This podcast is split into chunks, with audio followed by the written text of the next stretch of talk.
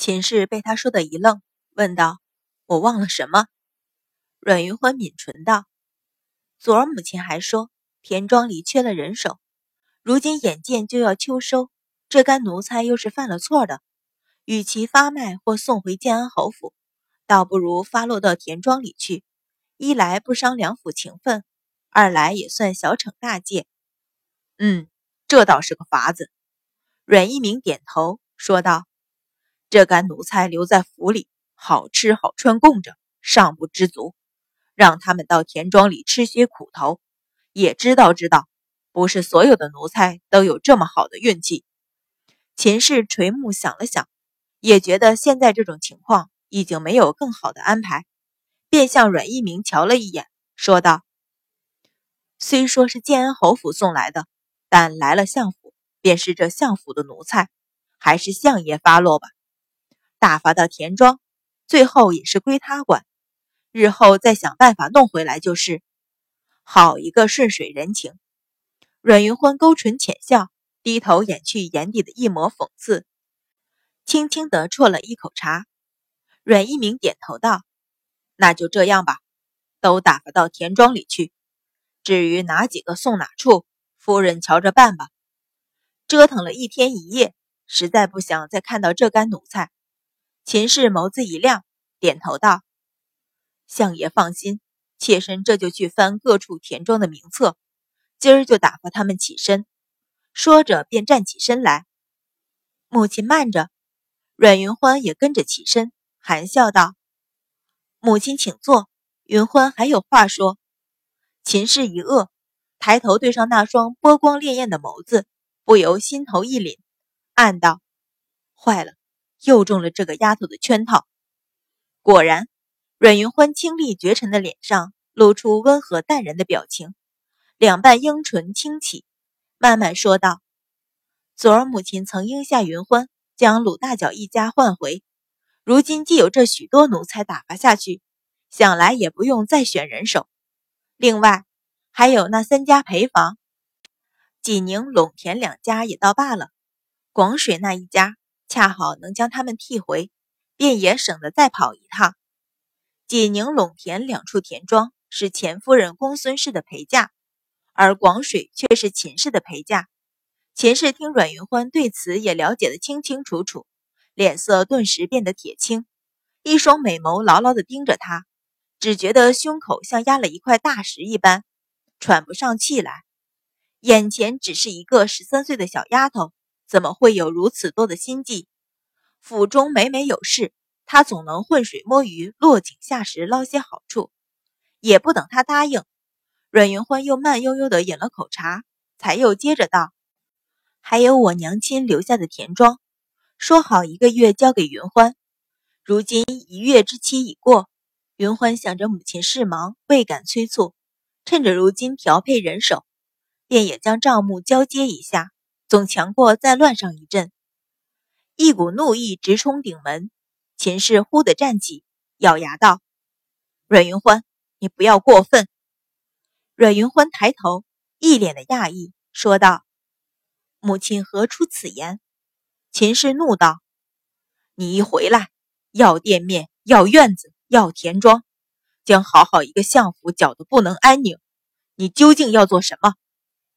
原来府中不能安宁，是因为云欢要店面，要院子，要田庄。阮云欢挑了挑眉，冷笑出声，淡淡道：“云欢倒是不明白，有人在祖母药里下药，与云欢要店面、要院子、要田庄何干？奴才们私底下不干不净，与云欢要店面、要院子、要田庄何干？难不成母亲想说，这些子事都是云欢指使，还是说这些事本来就是冲着云欢而来，却没有得逞？”他一句一问。问的秦氏张大了嘴巴，连声道：“你，你胡说什么？胡说什么？我几时说？几时说？”心中想着，这个丫头回来之前，阮府就嫡亲的四口人，老夫人也在自己的控制之下，一切都很完美。而这个丫头一回来，却什么都变了。但究竟是怎么变的？从哪件事开始，他就又说不出来。阮一鸣一肚子气，本来已经慢慢消了下去，听阮云欢一提，又再怒起，喝道：“够了！”一手在岸上重重一拍，腾的站起，目光向二人一扫，说道：“庄子归庄子，你们瞎扯什么？”阮云欢瞬间收起一身灵力，垂手道：“爹爹说的是。”秦氏紧紧抿唇，定定瞧着阮云欢道：“眼看就要秋收，庄子上的人辛苦一年，不能此时给你。”阮云欢挑了挑眉，说道：“除了帝京城外那处，另几处道路均远。此时命人启程，到了那里也就赶上了秋收，恰好趁秋收一并理了账目，再行交接。今日只请母亲将田庄地契给了云欢。”秦氏气得脸色煞白，咬牙道：“地契这等东西，且会放在手边，哪能说给就给？”阮云欢淡淡一笑，说道：“那云欢晚些再向母亲去取，到时母亲别再说今日一整日寻不出几张地契。”说着，向老夫人和阮一鸣分别行了一礼。云欢告退，秦氏气得一佛出窍，二佛升天。抖着手指着他道：“相爷，你，你看你，你养的好女儿。”阮云欢目光向阮一鸣一扫，见他皱眉不语，便浅浅一笑道：“凡事抬不过个理字，这本就是云欢的东西。爹爹若是不依，岂不是说爹爹偏私？”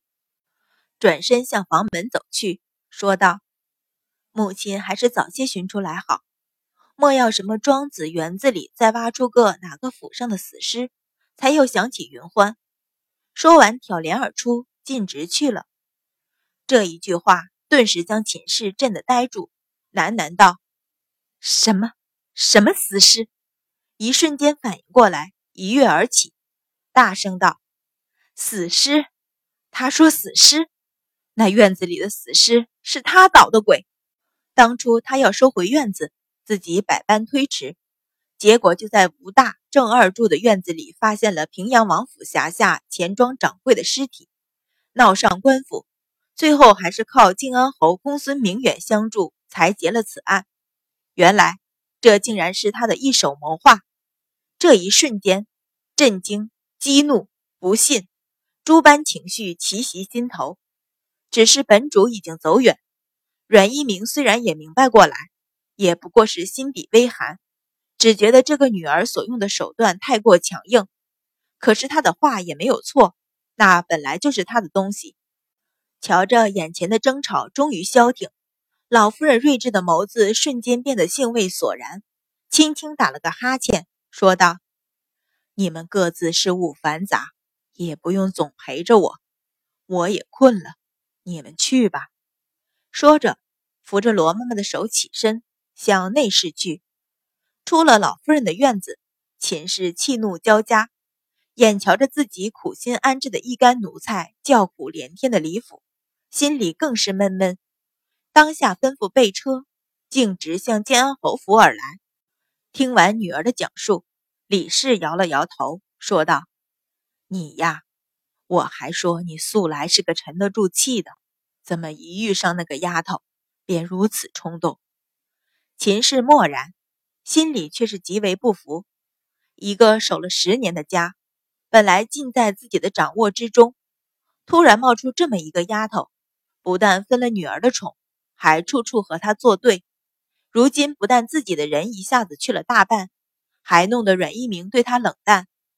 昨夜听说去了樊姨娘那个贱人那里，整整闹了一夜，又如何让他沉得住气？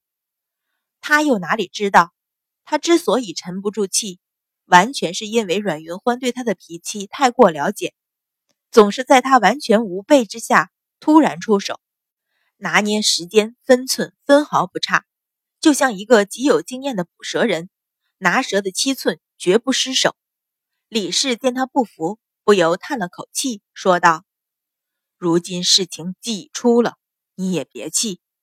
虽然下药的事被揭穿。”好在那些奴才并不敢供出你来，好在有阮一鹤在你手里，那老太婆也不敢将你如何。至于阮云欢，想到自己的嫡长孙女秦林折在他的手里，也是心里恨恨，说道：“只要你沉得住气，我们再想法子。我就不信一个小小的黄毛丫头能翻得上天去。”此时，建安侯次子秦玉龙坐在一侧，见妹妹一脸愤怒，叹了一声，说道：“当年阮府上下那么多人不服你，你也一样收拾的服服帖帖。”怎么如今只是回来个小丫头，你就如此为难？想了想道：“她回来不是为了到了议亲的年纪，你加紧一些，早些将她嫁了出去便是了。难不成她嫁人之后还能将手伸到相府来？”秦氏变色道：“如今她将店面、院子、田庄都要了去，若是出嫁，岂不是全部带走？你呀，你呀！”秦玉龙咬牙。手指向他点了点，一脸恨铁不成钢的样子，说道：“你眼里只瞧着那些东西，到时有了夫家，你将嫁妆单子送去，一样的四处田庄，难不成还有人去查？一样的十六处店面，又有谁去一家一家核对？”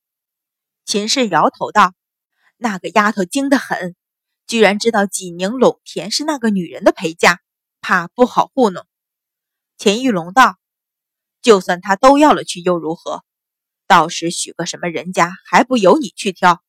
你拿捏住了他的夫家，自然也是拿捏住了他，还用此刻硬来？”这话倒是令秦氏眼前一亮，说道：“还是二哥有主意。”当下便拉着李氏商议，将阮云欢嫁到哪家最为合适。谋划？谋划什么？阮云欢睁大眼睛瞧着白芍。淡笑道：“他们不谋划我，我又哪来的机会借力一击？”浅淡的笑容似乎并没有将秦家放在眼里，可是水眸中透出的一缕寒光，却透出一丝杀机。秦家该动手了吧？心底冷笑，脸上却不动声色。阮云欢拍了拍手，起身说道：“他既然不在府里，我们若不趁虚而入。”岂不是对不住他？淡淡一笑，换了身衣裳，带着清平向前院里来。阮一鸣刚从外头回来，正捏着份名单头疼，见了他来，叹了一声，问道：“你又有何事？”这几天只要见到这个女儿，总会有些事情出来。阮云欢微微一笑，俯身见礼，问道：“爹爹可是为了祖母屋子里服侍的丫鬟头疼？”紫竹院中里里外外共有四十几个奴才，如今打死的打死，发落的发落，只剩下十几个人。老夫人身边除了罗妈妈，竟然没人服侍。